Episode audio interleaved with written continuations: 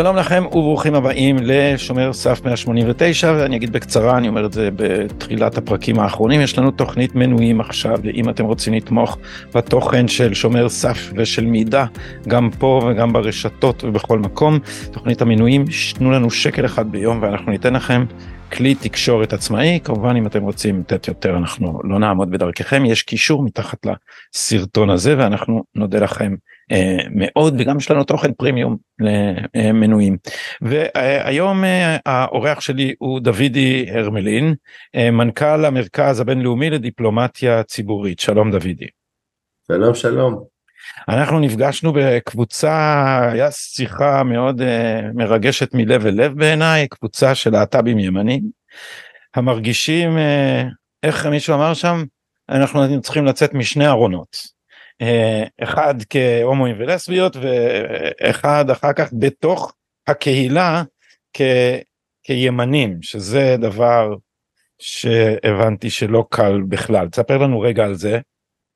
בדיוק כתבתי השבוע באחת uh, מקבוצות uh, הוואטסאפ הלהט"ביות עם טון יותר שמאלני או פרוגרסיבי, לפחות של אלו שמתבטאים שם מבין למעלה מ-200 חברים, שאני לא זוכר את חוויית היציאה שלי מהארון, מפחידה כל כך כמו החוויה של לבטא עמדה בקבוצה, ואז לחטוף את כל uh, uh, רוח הסערה הפרוגרסיבית אה, שלא לומר הבולשביקית אה, מבחינת האלימות העצורה בה, אה, ואלימות היא לאו דווקא פיזית כידוע, אבל זה, אתה מכיר את זה שאין טיעון, ואז, אבל תמיד אפשר לומר עליך שאתה פשיסט וחנפן ועלי תאנה וכולי וכולי, וזה אף פעם, זה תמיד יותר קל מלהתווכח עם העמדה. כן. אה, וכן, אה, אין ספק, אה, אני לא יודע לומר שבהכרח האוכלוסייה הלהט"בית בישראל נוטה יותר שמאלה. בוודאי, אפילו לא אם נאמר האוכלוסייה הלהט"בית שמחוץ לארון, כי סטטיסטית האוכלוסייה הלהט"בית בישראל היא כמו כל החברה, אבל סביר להניח שאולי מבין אלה שהוא מחוץ לארון הסטטיסטיקה מעט שונה, אבל אף על פי כן אני לא בטוח שהיא מאוד גורפת שמאלה, בטח לא אה, לבון טון אה, של מה שנקרא ארגוני הקהילה, אה, אבל אין ספק שכמו בכל מקום היום, כשאתה רוצה להזדהות כימני, אתה חוטף מקלחת בולשביקית, מה שאנשי שמאל לא חוטפים, לא במקומות עבודה, לא במשרדי עורכי דין, לא בחדרי מורים ולא בעמותות כמו, או ארגונים או התארגנויות או קבוצות וואטסאפ, כמו זאת שדיברתי עליה כרגע. שמתי לב שאתה עכשיו גם אמרת אבל גם מה שכתבת לי כתבת שאתה אה, חלק מהאוכלוסייה הלהט"בית ולא אמרת קהילה וזה נכון. עד כדי כך קפץ מתוך דבריך שהמונח מה שמענו פה אז למה לא קהילה. אז קודם כל מראש אני מתנצל לפעמים גם אני מתבלבל ואומר קהילה ולפעמים אני גם משתמש במילה קהילה לשם נוחות כפי שאני משתמש במינוח פלסטינים לשם נוחות בלי להיכנס לוויכוח עתיק היומין האם יש עם פלסטיני או לא, אתה יכול לנחש מהערה אה, מה דעתי. יחד עם זאת, אה, אני בהחלט, אוכלוסייה להט"בית זה ביטוי, אה, איך לומר, גנרי, אובייקטיבי, ניטרלי, אולי זאת המילה הנכונה יותר לומר, וקהילה היא מילה הרבה יותר טעונה. אני לא מרגיש כחלק מקהילה אה, בשם, אה, אה, יחד עם אלו שלרוב נוטים לדבר בשם הקהילה הזאת. או בשם האוכלוסייה הזאת. כן, כי, כי, שה... כי המונח איכשהו מסנדל אותך, לאיזה, הוא כבר מחייב אותך לאיזה עמדה, וההנחה שבבסיסו היא שההומואים והלסביות והטרנסים ושאר הזהויות המיניות הם תמיד מיעוטים, ולכן הם צריכים להיות בעד אה, השקפה רב תרבותית קיצונית אה, ובסוף גם אנטי לאומית. נכון, עכשיו אנחנו אה, אה, הרבה פעמים באמת נתקלים בכך שמי שמדברר או עוסק, ו- ויש בזה גם אה, דברים לזכות לומר, אנשים שמסורים לצורך העניין לעניין אה, הלהט"בי, הם הרבה פעמים, בצד הזכויות שיש בעניין הזה, אה, גם באים מחלק ממכלול אה, ערכים שלהם אה, שהוא פרוגרסיבי, או כמו שאני אוהב לקרוא לו הרבה פעמים אה, בולשביקי, אה, ומכיוון שכך, אה, אני לא יכול להרגיש איתם קהילה, כי מבחינת האינטואיטיביות הזהותית שלי, אני קודם כל יהודי, לפני כל דבר אחר. מעבר להיותי יהודי, אני אזרח אוהב של מדינת ישראל בגלל היותה מדינתו של העם היהודי, מדינת הלאום של העם היהודי, זה פשר הפשן שיש לי למען טובתה של המדינה הזאת, ואני מניח שתסכים איתי שכל הרעיון של מדינה הוא איזשהו רע הכרחי, ואנחנו מאוד מקדשים את המדינה שלנו כי אנחנו, היא לא מובנת מאליה אחרי מה שנקרא אלפיים שנות, אבל uh, מעבר לרעיון המיוחד הזה שאנחנו סוף סוף זכינו למדינה, מדינה לכשעצמה היא לא אידיאל, היא צורת התארגנות של החיים כדי להבטיח את שמוותרים על חירויות כדי לקבל ביטחון. וזאת האמנה החברתית הבסיסית שעליה uh, uh, קיימת מדינה, אבל במקרה שלנו בגלל כל ההיסטוריה וזה לא מובן מאליו וזכינו סוף סוף אז אנחנו גם בצדק, לא במובן הפשיסטי, אלא במובן של הצדק ההיסטורי, מקדשים את הרעיון המדיני היהודי, ולכן אני מאוד מאוד ישראלי, אבל הישראליות שלי יונקת את גאוותה ואת זהותה, בגלל שזאת מדינתו של העם היהודי. וזאת הזהות הבסיסית שלי, אה, אה, זה מה שמרגש אותי יותר פעמים ביום. כן, אני בהחלט לוקל פטריוט של הגליל, אני מאוד מזוהה עם המשפחה שלי, אני יונק מהזהות התרבותית, המשפחתית, בהקשר הקולקטיבי שלה יותר, אה, כנכד ליוצאי אשכנז מצד אחד וליוצאי איראן מצד שני, אה, ואני אה, גם הומו וגם זה מרגש אותי וגם זה שאני רואה עוול או כשאני שומע סיפור מרגש או רואה סרט מרגש, יכול ליצור לי מחנק אה, בגרון, אבל אה, סט האסוציאציות ההזדהותיות שלי הוא הרבה יותר רחב מרק זה. ואם בשמאל, ויצא לנו לדבר על זה באותו מפגש, האסוציאציה הזהותית היא קודם כל של הכיתה, של הכיתתיות, של המעמד, של הקלאס, של הקסטה, מה שאני אוהב לקרוא, של הקסטה הפוליטית, החל מימי הבולשביזם אה, במהפכה הקומוניסטית ברוסיה, שזה היה פועלי כל העולם התאחדו, וכלה אה, בימינו היום כשישראלים מהשמאל, והם יכולים גם להיות פטריוטים, אבל האינטואיטיביות שלהם, למשל ביחס לבחירות באמריקה, זה קודם כל האם בני דמותם האידיאולוגיים ינצחו או לא, לא כי לא אכפת להם ממדינת ישראל, אלא כי באופן אינטואיטיבי השמאל לא חושב על הלאומיות קודם, אלא קודם כל על ההשתייכות של הקסטה שלו. אה, זה חלק מחשיבה אה, אינטואיטיבית אה, של השמאל, זה לא אומר ש, ש, שזה לא המאפיין של הבולשביזם, שאנחנו יודעים לו גם בימים אלה, אבל אצלי האינטואיטיביות, ואני חושב שאצל אנשי ימין באופן כללי, או מהמרכז ימין, האינטואיטיביות היא קודם כל השאלה אה, מה טוב ליהודים, וזה לא מפטרונות או התנשאות או תחושת עליונות, אלא שהפטריוטיזם הוא קודם כל לאתנוס, למשפחה המורחבת שלך, שאנחנו גם קשורים אחד לשני בקשרי דם עתיקי יומין, אה, למרות כל מיני תיאוריות זנדיות שניסו אה, לתת לזה, כן. לפקפק בזה ולהפוך אותנו לצאצאי כוזרים, כל המחקר הגנאולוגי רק מאושש את התפיסה היהודית אה, אה, איך שאנחנו כקולקטיב תופסים את עצמנו כעם בעל קשרים גנאולוגיים אה, משותפים, למעט גנטים, מקרים כן. כאלה ואחרים יוצא דופן. זה, ומישהו פעם, אתה יודע, אני תמיד נדהם מהבורות שאנשים, אני קורא לפעמים תגובות בטוויטר של עם הבחירה, שכאילו אנחנו, זה כמו תורת גזע, ואין פה שום הבנה שבאופן רוחני, ולא חייבים להסכים או להיות יהודי מאמין, אבל אה, הביטוי עם הבחירה זה כי הקדוש ברוך הוא, לפי אותה תפיסה, בחר לעשות איתנו עסקה. אתם תלכו בחוקותיי ואני אגן עליכם מפני מהמורות ההיסטוריה בצורה שאני לא מגן על עמים אחרים.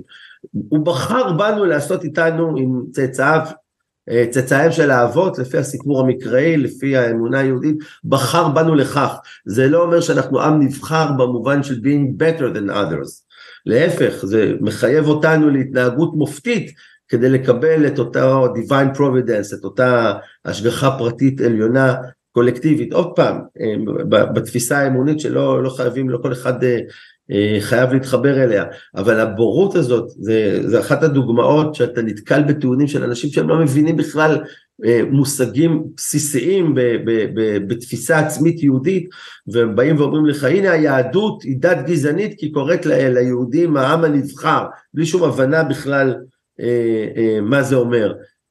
וזה האמת שובר לי את הלב יותר ויותר בזמן האחרון, כי אנחנו רואים אנשים שהם באמת, השכנים שלנו, החברים שלנו, אנשים שאנחנו אוהבים, אנשים שאנחנו משרתים איתם במילואים, ישראלים טובים, לא פחות מאיתנו, אבל פתאום אתה מגלה שאיפשהו אה, אה, כחברה, כעם, נכשלנו קצת אה, בחינוך, לא בחינוך פוליטי, אלא בידע של דברים בסיסיים. אגב, אני אומר גם על עצמי, אני גדלתי במערכת החינוך הממלכתית, ואני לא מספיק מכיר את הגמרא. והיום כשאנחנו מדברים על הגמרא ועל היהדות כתרבות, ישר צועקים לך הדתה, שזה גם חלק מאותו יבוא של מאבקים אמריקאים אה, לצורכי, אה, אה, אני קורא לצורכי חרבו דרבו בתוך החברה הישראלית. מה זה חרבו דרבו? סליחה על הבורות. אצלנו בשכונה זה היה מלחמת קול בקול, הייתי מתרגם את זה ככה.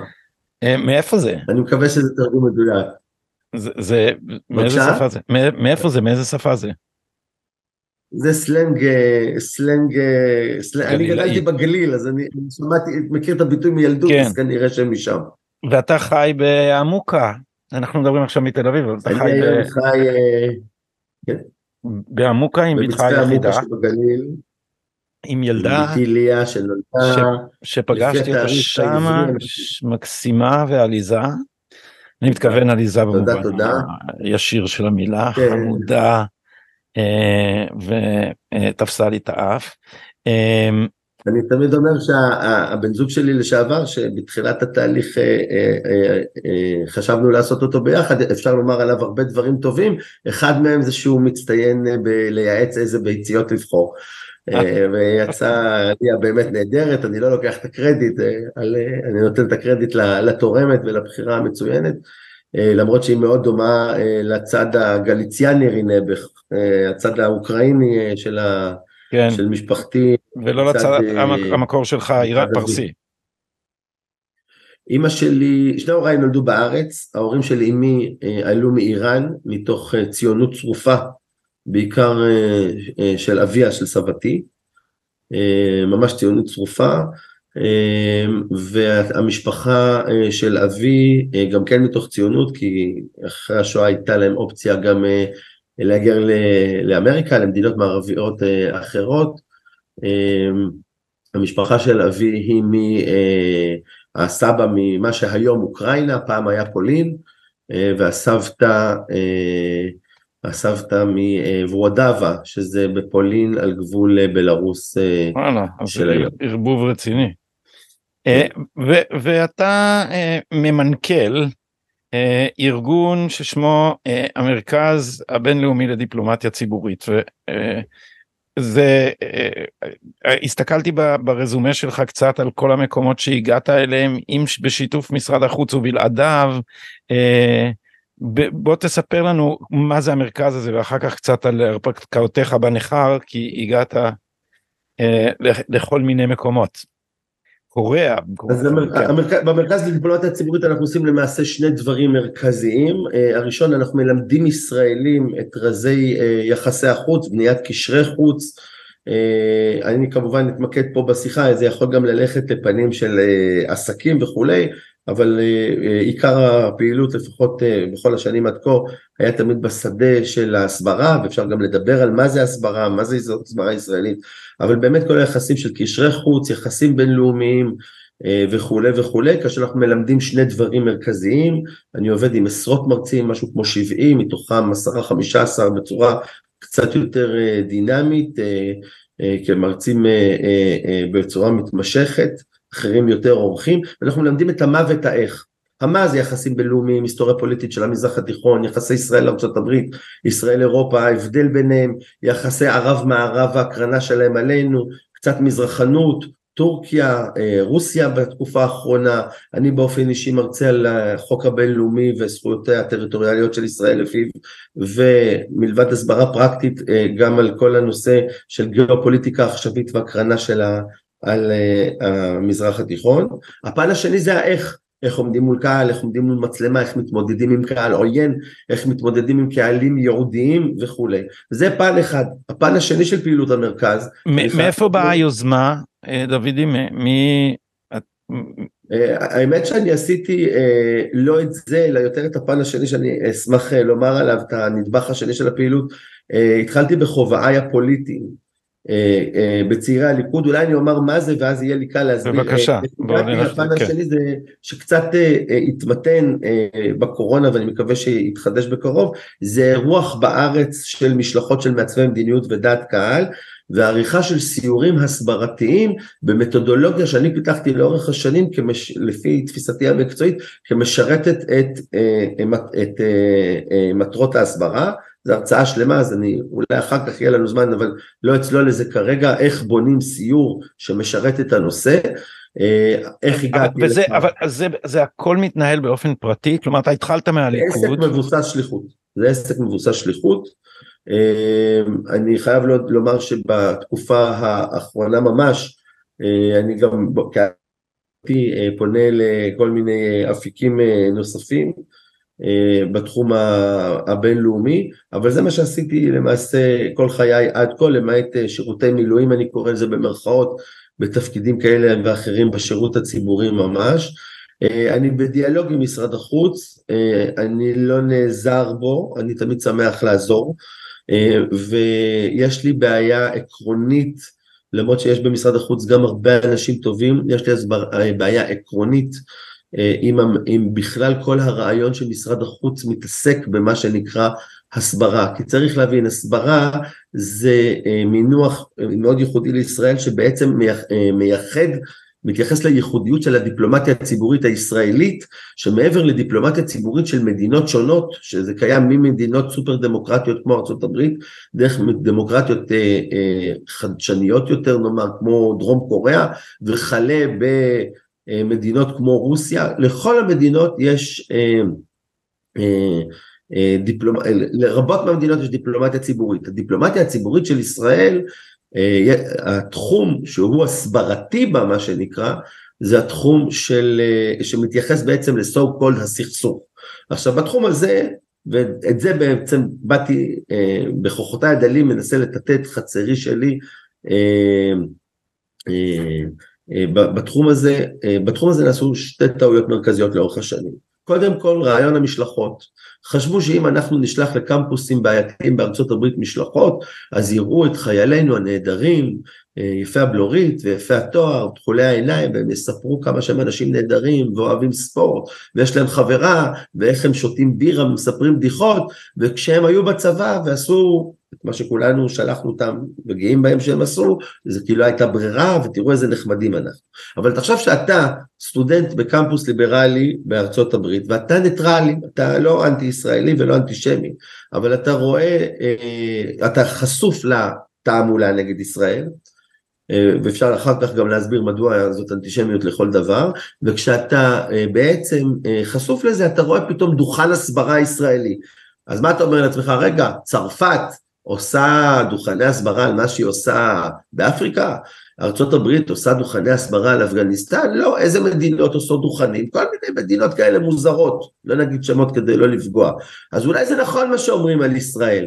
ואז בעצם בלי להתכוון אצל הבלתי מעורבים שלא נכנסו לשיחות עם תכולי העיניים מטר שמונים וכמה, בעצם יצא שאולי קיבלנו את התדמית השלילית, ואז הבינו, ואמרו בואו נראה את beyond the conflict, ונראה את עגבניות השרי, ואת זכויות הלהט"ב, ואת זכויות הנשים, ואת ההייטק הישראלי, ואת הרב תרבותיות שלנו, שזה ביטוי שאני סולד ממנו, כי ישראל היא לא רב תרבותית, היא יהודית ופלורליסטית, זאת אומרת התרבות שלה היא יהודית והיא פלורליסטית ומכבדת גם תרבויות משנה בתוכה, ולכן אני מאוד חשוב לי להדגיש לא להשתמש בהסברה, לא להציג אותנו כרב תרבותיים, אלא כפלורליסטים. יש הבדל, אה, מבחינה אידיאולוגית לפחות. ואז תחשוב אבל, שגם אם אנחנו נשלח לחו"ל, סליחה על הדוגמה המוקצנת, אבל לי מותר, אה, ואני אומר את זה בהרבה כבוד ובלי לזלזל באף אחד, רק לשם ההמחשה. גם אם ניקח טרנסג'נדרית, לסבית, מוסלמית, בדואית, חד-הורית, שחיה בנגב, מרובת ילדים, עם צרכים מיוחדים, שתגיד שהיא קיבלה מלגה מבנימין נתניהו בכבודו ובעצמו ובזכות זה היא עשתה דוקטורט בננו-טכנולוגיה ולכן קיבלה פרס נובל. כל זה, כשישאלו אותה, מה דעתך על 400 קילומטר של חומת הפרדה, והיא לא תדע שזה לא 400 קילומטר של חומה, ושזה לא חומה ולא צריך להגיד בתשובה שלה, היא לא, אם היא לא תדע לשנות את המינוח מ-separation wall ל-defense fence, אז בעצם אם היא תשתמש במינוח, תחשוב באנגלית separation wall, זה נשמע אימא של האפרטהייד, אז, אז בעצם בתשובה כזאת שהיא תגיד, but the separation wall is good or we have no choice because כל התשובות הטובות, עצם השימוש במינוח אם היא לא עברה הכשרה מתאימה במקומות כמו שלי, אז היא מקבעת את הז'רגון ה-BDSי האנטי-ישראלי האנטישמי בשיח הבינלאומי ומרבה נזק על תועלת ואז יגידו אה ah, טוב הנה אצלהם יש את כל הזכויות לגייז ולנשים והייטק ועגבניות שרי אבל הם וילה בג'ונגל, ולא רק שהם וילה בג'ונגל, ויש להם גדר והם לא נותנים לאחרים ליהנות ושמים חומה, הם גם יורים בילדים המסכנים, כי לא נתנו תשובה, ולא הסברנו שאיפה שכן יש חומה, ויש מקומות שזה לא נעים ויש חומה ואין ברירה, זה כי יש שכונה פלסטינית גבוהה, שממנה ירו על שכונה אה, אה, ישראלית, יהודית, נמוכה יותר. אבל צריך לדעת להגיד את זה, כי אם נדבר על עגבניות שלי ולא נדבר על ה-hardcore issues, שזה בראש ובראשונה זכותנו על הארץ והזיקה הנמשכת של העם היהודי לארצו, וגם דברים כמו ישראל כפלורליסטית ודמוקרטית אה, אה, וכולי וכולי, ואם לא נדבר על צורכי הביטחון שבלתם אין מה לדבר על שום מתווה מדיני, לא נשיג שום הישג הסברתי, נראה כחברת מופת שמתעמרת בשכניה.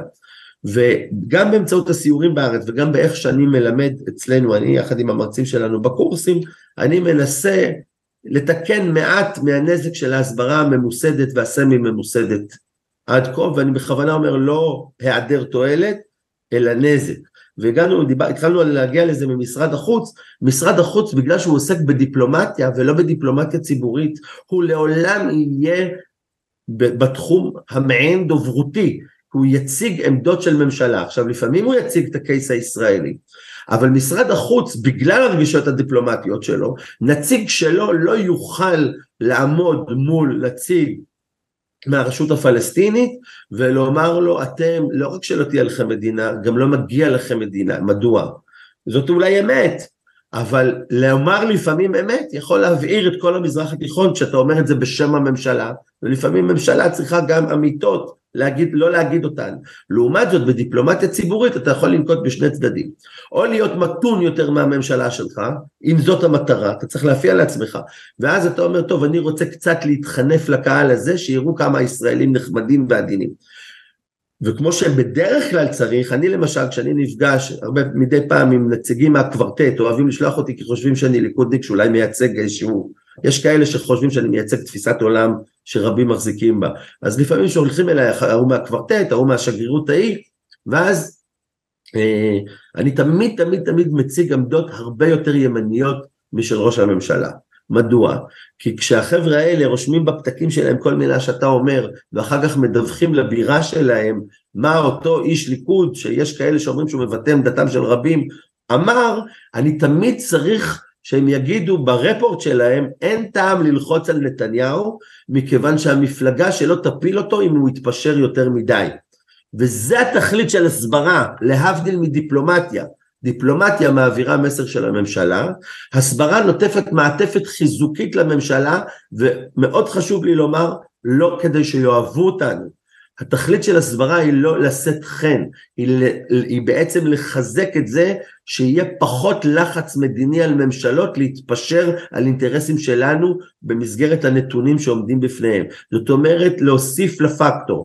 כי אנגלה מרקל, לדוגמה, או כל נשיא, אה, אה, אה, קנצלר גרמני או ראש ממשלה אירופאי, לא ילחצו על ישראל בגלל אירועים מחמירי לב ככל שיהיו בתקשורת האירופאית שמשתקפים לדוגמה ממבצע בעזה, משום שאף אחד לא משנה את דפוס ההצבעה שלו באירופה בגלל אירועים מזרח תיכוניים, ולכן פוליטיקאים, אני אגלה בסוד, אף אחד לא שומע, מה שהכי מעניין אותם זה להיבחר עוד פעם, ויש להם זמן מוגבל, אז הם לא יתעסקו בדברים, כמעט לא יתעסקו בדברים שלא קשורים לעניין שיקדם אותם הלאה, המוסלמים בצרפת ימשיכו להצביע לסוציאל דמוקרטים בגלל הדיור הציבורי וגם היהודים העניים בצרפת יעשו את אותו דבר ויצביעו אה, אה, לסוציאליסטים בגלל הדיור הציבורי.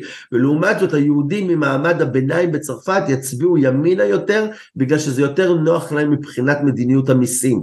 וזה לא, ההתבטאויות למזרח התיכון ישפיעו בשולי השוליים.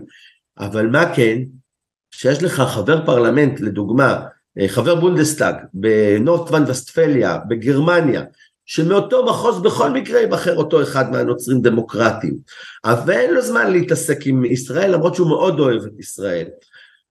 אז אתה תבוא ותגיד לו, תקשיב, אתה בוועדת הכספים של הבונדסטאג, אין לכם שקיפות, אתם מעבירים כספים ל-NGOs ברשות הפלסטינית, שאחר כך במקום לשלם על פעילי שלום, הם משלמים על זורקי בקבוקי תבערה.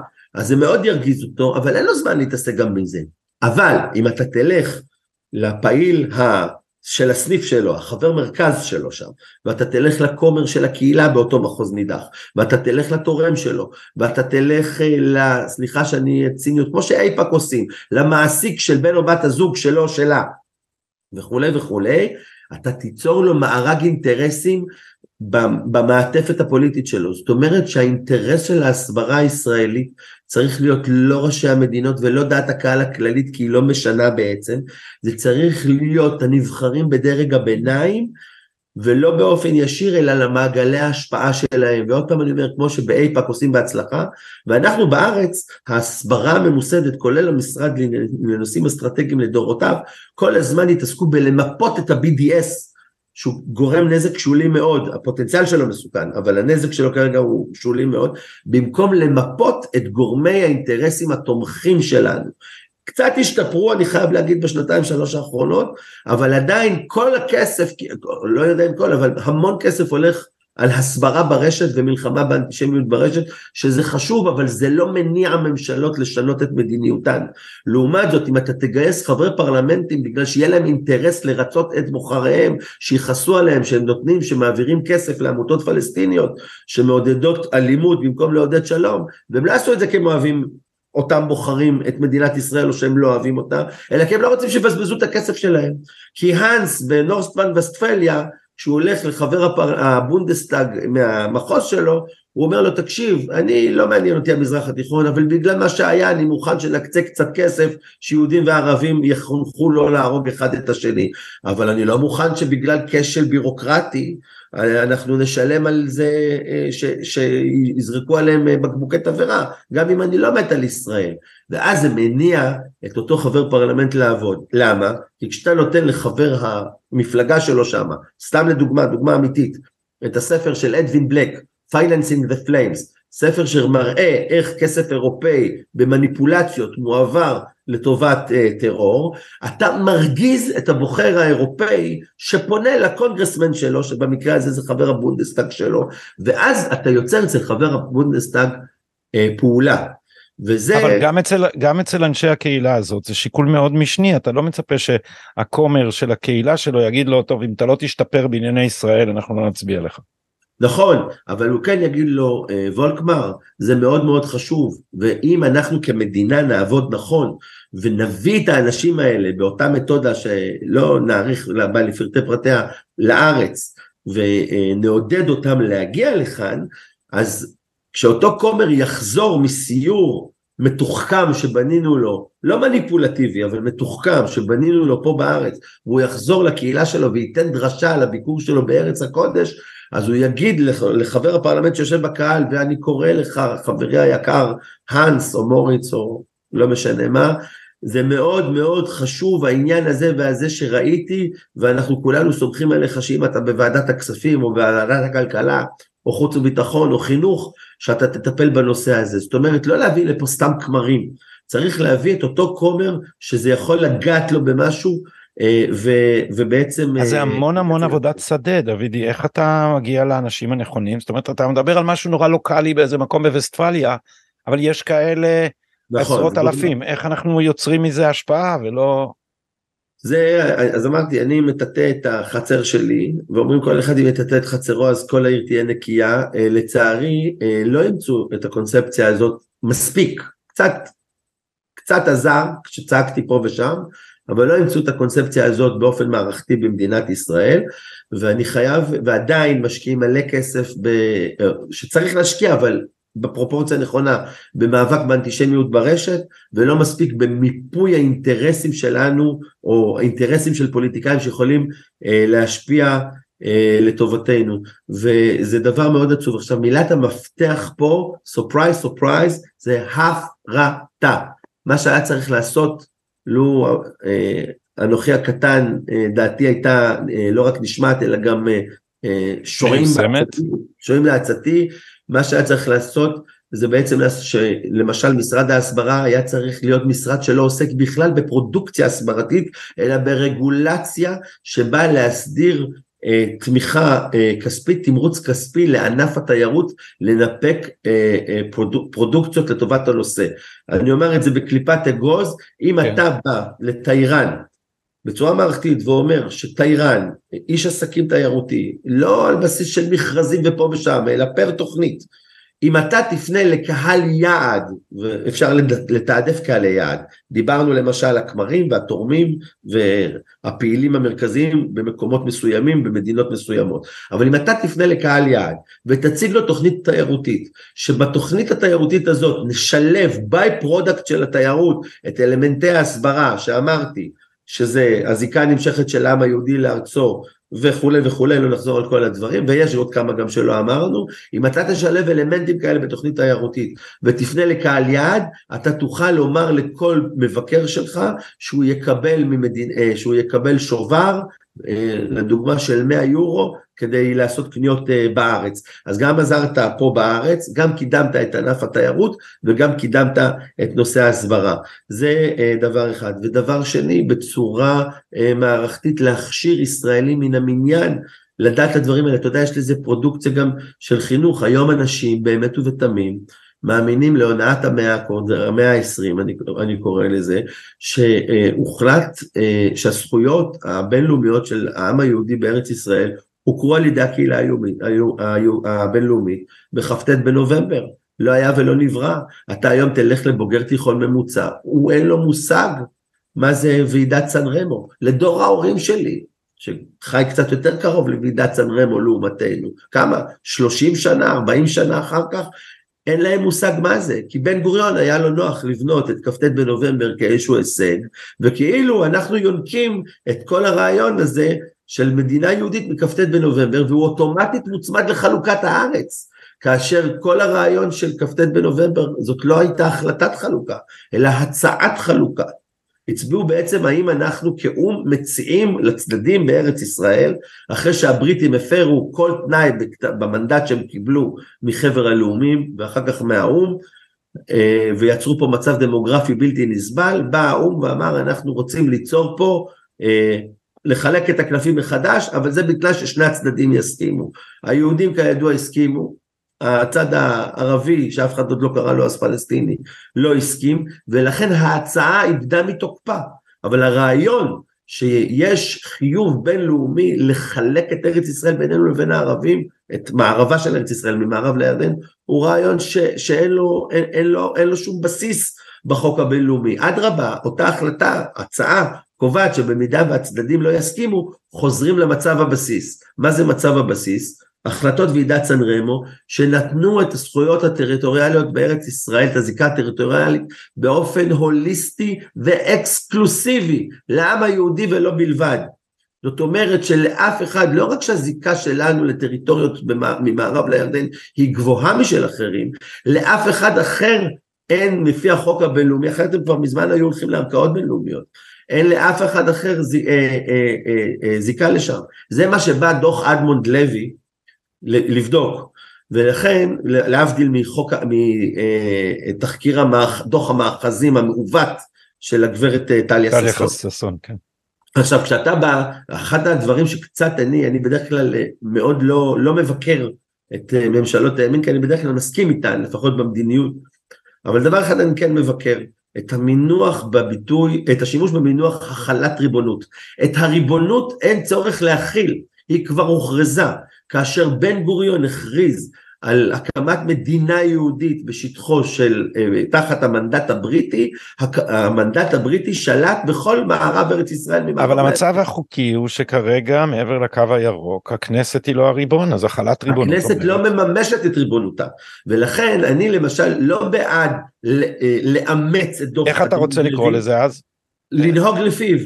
ולא צריך בהכרזות, אפשר בקטעים האלה בעוד עז ועוד דונם, והאמת שעושים פה גם עבודה לא רעה ואולי לא כדאי לדבר עליה, לאט לאט, אבל אנחנו לא צריכים להשתמש במונוח החלת ריבונות, כי אז בעצם אנחנו אומרים שאנחנו עושים איזשהו אקט אגרסיבי, אנחנו צריכים להגיד תמיד שיש לנו זכות לממש את ריבונותנו, שהיא חלה אך אינה ממומשת. אנחנו מטעמים מדיניים, לא נכנס כרגע אם בצדק או לא, זה עניין לפוליטיקה, אנחנו מטעמים מדיניים בוחרים שלא לממש את ריבונותנו בשטחים ששחררנו מהכיבוש הירדני ב-67. אבל הריבונות הוכרזה אה, בה' באייר, 15 במאי 1948, אז היא הוכרזה. סליחה, הוכרזה ב-14 והתחילה להתממש ב-15. ולכן אנחנו, אה, אה, או אני מקווה שאני לא טועה ביום, ולכן העניין הזה הוא, אה, הוא מהותי, כי נכון שזה כביכול עניין סמלי, אבל על זה כל הטיעונים מתבססים, על העניין הזה, ולכן צריך להקפיד על זה בטח כשאנחנו בשלטון של ימין. דודי, אני רוצה שנספיק לדבר על אה, יוזמתך בעניין אה, רישום אה, מצביעים בליכוד. פ, אה, אה, אה, פקידת אומרים? פקידת אה, מצביעים? פקידת, אני חושב שהביטוי כן. אנחנו... לא, כי אה, אני לא רוצה, כי זה נשמע כאילו אתה פקידה ולא, הכוונה היא לא לשם עצם אלא לפעולה. כן, שרק לא יהיה לנו מקרה ברקו, אה, משמע זאת. כן, אה, כן, כן, שלא אני אתחיל לצעוק עליך שאתה... שהשליטה שלה בעברית היא או מניפולטיבית או נהדרת כמה עניינים יסודיים. אבל אני לא יודע מה יותר גרוע כשאתה בפריים טיים, אבל בכל מקרה, אני יצאתי באיזושהי יוזמה שדיברנו עליה באותה קבוצה, אבל אני פונה גם לקבוצות אה, נוספות.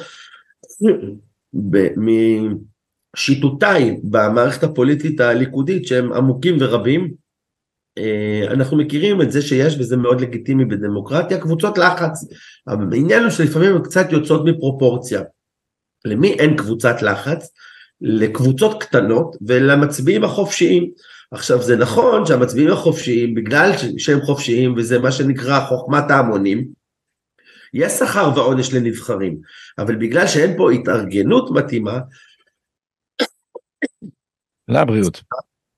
אתה יודע, בגלל שאין כאן התארגנות מדהימה וארגון פוליטי מתאים, אז קבוצות הלחץ הרבה פעמים מגיעות בגלל התנהגות ממוסדת של רשימות תמיכה, או יש כאלה קוראים לזה רשימות חיסול, אבל איך אתה מחסל באמצעות זה שאתה תומך אקסטרה במישהו אחד, אתה בעצם מנמיך מישהו אחר.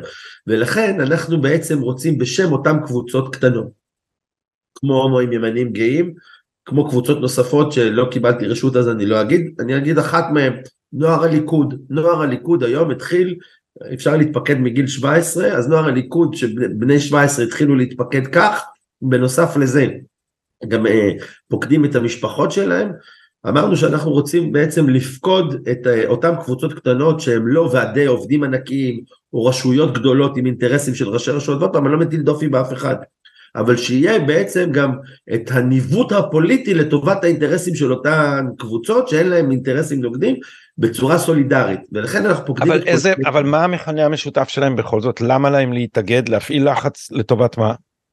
אה, להפעיל לחץ בצורה אגואיסטית ופוליטית לטובת עצמן. זאת אומרת, מי שבא כקבוצה, או לטובת הכלל, מי שבא אבל כ... אבל אתה פוקד גם מצביעים, אה, גם מצביעים חופשיים, אז מה, אתה מאגד אותם, אתה אומר להם, תשמעו, כקבוצה היה לכם יותר כוח מאשר כבודדים, אבל הקבוצה פועלת לטובת מה בתוך הליכוד? אז עוד פעם, עיקר הדגש הוא על uh, קבוצות קטנות, גם בודדים יכולים להצטרף, uh, להצטרף כך בהחלט, אבל עיקר הדגש הוא על קבוצות קטנות, ואז מחר, סתם לדוגמה, הומואים ימניים גאים כקבוצה קטנה רוצה לבוא ולקדם איזשהו דיון מסוים בשדולה מסוימת. אז פוליטיקאים, כמו שתמיד אמרנו, יש כאלה שמסורים לעניין מאוד, אין לי ספק שאם יבואו למשל לאמיר אוחנה וזה ייראה לו, אז הוא ישמח לעזור, ויש גם אחרים, אבל אתה רוצה לצבור כוח פוליטי, אז זו שאלה של תעדופי זמן. אם אתה בא לא רק הקבוצה של ה-30-40 מתפקדים מהקבוצה הזאת, אלא אתה בא כקבוצה של 300-400 איש, של קבוצות קטנות שעושות ביניהן קואליציה ואומרות אנחנו בסולידריות דואגות אחת לשנייה בצורה שהולמת את ערכי הליכוד ולא בצורה שבאה להכניס אינטרסים כלכליים בהכרח כאלו אחר, אחרים ויכול גם להיות אינטרסים כלכליים הם לגיטימיים ומשרתים מטרה שהולכת עם ערכי הליכוד, אז אתה בעצם בא ומציג כוח אחד גדול, כי אף אחד חוץ מאיתנו לא יודע מתוך ה-300 טפסים נגיד, כמה מהם הם מהקבוצה הזאת וכמה הם מקבוצה אחרת. זאת אומרת כל הקבוצות ויש גם ייצוג לכל קבוצה בשיח שאנחנו אה, עושים ו, ומקיימים ביחד, הקבוצות פועלות בסולידריות אחת אה, עם השנייה, כל אחד בתחומי העניין שלה. עכשיו למשל, יש איזושהי אה, קבוצה שמתפקדת בענייני אה, אה, חינוך והשכלה באזורים פריפריאליים בצפון הארץ. אף אחד לא יקשיב להם יותר מדי. אבל ברגע שהם מצטרפים ואנחנו כקבוצה של אוסף של קבוצות, כל הקבוצות האלה מתיישרות לצד האינטרס של, של אותה קבוצה, כמובן אחרי שמדברים ומסכימים על זה אה, מראש שכולם אה, מתחברים לזה אידיאולוגית, אז אותה קבוצה היא לא שווה פתאום 20-30 מתפקדים, היא שווה פתאום 300-400 מתפקדים, וניסיון החיים מראה שהקשב הוא קצת שונה. ואיך מצטרפים להתארגנויות האלה אם רוצים אז עשינו, אה, עשינו לינק, אני לא יודע אם אפשר להעביר אותו פה, אם מותר, אם אסור, איך עושים את זה. לי, זאת אומרת, הפודקאסט הזה הוא שלי, אני מותר מה שאני מחליט. אז אני שואל רשות, אני יכול לשלוח לך את ה... אז תשלח לי לינק, אנחנו נשים אותו מתחת אה, מתחת לתיאור של הוידאו הזה ביוטיוב. אה, וזה יש... פעם מומלץ מאוד למתפקדים חופשיים, שבעצם אתה יושב מול הטלוויזיה מתעצבן, ואתה רואה למשל שפתאום מצביעים על איזה משהו, אה, אנשי ליכוד עם ניחוח קצת סוציאליסטי מדי, ואתה מבין שהיו פה גורמי אינטרס כאלה ואחרים, ואתה אומר אני רוצה קבוצה אה, שלא, שרוצה לאזן את, את זה קצת, אז נגיד במקרה הזה יש את הליברלים בליכוד, אבל יש כאלה שפחות מתחברים ורוצים אה, משהו שהוא לא ליברלי כלכלית, אבל שמרני קצת ולא סוציאליסטי. אז זה בדיוק המקום למיינסטרים הליכודי אה, שרוצה לאגום כוח. אה, לפני שאנחנו נפרדים דודי, אה, יש לי ויכוחים פרוזאיים כאלה עם מלצרים בבתי קפה שאני יושב או עם אנשים אקראיים אחרים שאני פוגש שאומרים אבל אתה לא מבין שהרפורמה תפגע בהומואים? אתה נתקל בזה? א', אני נתקל בזה מאוד. אה, אה, מה אתה עונה? עם טיעון שהוא כל כך מגוחך, קשה בכלל להתחיל להתווכח איתו, אבל אז אני מודה שבגלל שזה כל כך מנותק מההוויה המחשבתית שלי, אה, אני בעצם אומר דבר אחד. אם מישהו ינסה לפגוע בהומואים, על זה שווה לחסום את איילון, כמטאפורה, בסדר? אבל על עצם הרעיון שהרוב יקבע לפני שאנחנו יודעים מה הוא קובע, ולא קבוצה של עוטי גלימות שמינו את עצמם ב, או התמנו בצורה של אה, ניגודי אינטרסים אה, מובנית, אה, זה פשוט לא יעלה על הדעת. זאת אומרת, כל הזמן שואלים אותנו, ומה יקרה אם ירצו להרוג את כל הג'ינג'ים? אז אני אומר, כשירצו להרוג את הג'ינג'ים, נצא לאיילון. אבל אנחנו לא נצא לאיילון על זה שהרוב קובע כמו בכל דמוקרטיה. להפך, אם היה צריך לצאת לאיילון בגלל ענייני דמוקרטיה, אז זה כשתופרים כתבי אישום מופרכים, או כתב אישום עם שלושה אישומים לראש ממשלה אה, בלי שהוא מקדים בניגוד לחוק יסוד. אם היה צריך לצאת לאיילון זה כי אה, תופרים ראש ממשלה פה עם, אה, באמצעות סחיטה של עדים באמצעים לא חוקיים, כי לסחור בזכויות של נאשמים זה בסדר, אבל לסחוט אותם ולהגיד נהרוס לכם ונפרק לכם את המשפחה זה אסור. כשאנחנו רואים בעצם שיש לנו פה כתב אישום שצריך לשלוח, אני לא רוצה להגיד לאן, אנשים אולי גם לאבד את חירותם אם היינו במדינה מתוקנת, על הרשלנות, על עצם הרשלנות שהוגש. כשאתה רואה כתב אישום שהוא יוגש נגד ראש ממשלה, זאת אומרת שהוא היה צריך באמת להיות בטון יצוק, ואנחנו רואים כמה חורים יש בו כבר בשלב הזה, והתובעת הראשית יצאה ברוב חוצפתה לספארי, באפריקה נדמה לי זה היה, כן. בזמן שנערך שימוע, באיזה עולם מתוקן היא עוד נמצאת בתפקיד ציבורי האישה הזאת. אני רוצה לשאול מכאן למשל, את מכללת רמת גן, באיזה עולם מעוות אתם חיים שאתם נתתם עכשיו לאביחי מנדלבליט להיות הרקטור שלכם? הרי האדם הזה החריב פה את הדמוקרטיה הישראלית עם כתב אישום שהוא חרפה למקצוע עריכת הדין. אדם כזה שהיה צריך להליט את פניו בכל מקום ציבורי, פן יזהו אותו, מכיוון שהוא נאמר את זה בצורה הכי עדינה, את הפדיחה שלא עשה, ואתם שמים אותו רקטור שלכם, כמו ששמים את שי ניצן בתפקיד רקטור שלו, כנראה שבוגרי הפוטש נגד נתניהו, זה התואר שלהם, הם נהיים רקטורים. אני רוצה להגיד לך, עוד לא קיבלנו... אתה יודע, יכול להיות שמישהו מהם יהיה רקטור של השופרסל. עוד לא, לא קיבלנו החלטה, כי יש בה מרכיבים אה, אה, של חרמות שאני מאוד נזהר בהם, אבל זה יעלה לדיון לקראת הקורס הבא שאנחנו נפתח, אני כאן עושה, זה לא איזה דרמה שתפתח חדשות, אבל מבחינתי זאת החלטה דרמטית, אנחנו ממש שוקלים להודיע שלקורס הבא אנחנו לא נקבל סטודנטים של מכללת אה, רמת גן, כי מכללה שמעיזה אה, אה, להציע תפקיד כזה לאדם שעשה כזאת פדיחה מקצועית, שיש לה משמעויות קונסטיטוציוניות, כמו מנדלבליט. כן, אבל זה ייראה כמו חרם פוליטי. יכול להיות שמי שבוחר ללמוד שם, לא ראוי לבוא בשערים. זה דבר מסוכן. בגלל שאני נגד חרמות, אז אמרתי, שוקלים את זה, ולא נוטים לעשות את זה בשלב זה, בדיוק בגלל אותם כללים שאנחנו שמים. כן, כי אתה, כי אתה יודע. ולא רוצים להיות בולשביקים כמו אחרים. בדיוק, אתה רואה עכשיו איך הם, אנחנו כשנגיע לשלטון אז תומכי הרפורמה, ואני אומר לך שבאקדמיה אה, מי שתמך ברפורמה, מסכן את, אה, את עתידו, לא כרגע, כרגע אין שום אה, מהלך, אבל נוצרת אווירה סטודנטים וזה שאתה לא לגיטימי, שהדעה שלך לא לגיטימי, אני עצמי, אני חייב לומר, לא נפגעתי מזה. אה, בינתיים, מקום העבודה שלי ברמה האישית מתנהג מאוד יפה, וזה דבר מפחיד שפתאום האוניברסיטה נוקטת עמדה שאתה לא שותף לה, וזה נהיה הדוגמה וגם דבר מאוד מאוד לא אקדמי. נוגד באופן מהותי את, ה, את, את חופש הדעה. נכון, אבל לפני שנסיים אני חייב להגיד לך... אז קודם כל אבל יוצאים לאיילון גם על אה, נבצרות, ולדעתי אה, צריך לצאת אה, לאיילון לא רק אם יוציאו את נתניהו לנבצרות, אלא אם הם יניחו את האקדח הזה על השולחן בחוצפתם, על ידי נכון, זה שהם יפסלו חוק יסוד, שתיקון... אבל צריך לזכור כבר משהו. צריך לזכור שפסק דין, בנק המזרחי הידוע, ומי שצופה בפודקאסטים שלך יודע מהו אז לא נתאר, הוא קבע שבג"ץ רשאי לפסול חוקים לאורם של חוקי היסוד ולא פסל אה, את אותו חוק אה, באותו פסק דין. זאת אומרת הקביעה הייתה עקרונית. אני רוצה להזכיר לכולם שבבג"ץ שהוגש נגד חוק הלאום, בג"ץ כבר דן בחוקיותו של חוק יסוד וקבע שיש לו זכות לדון בכך.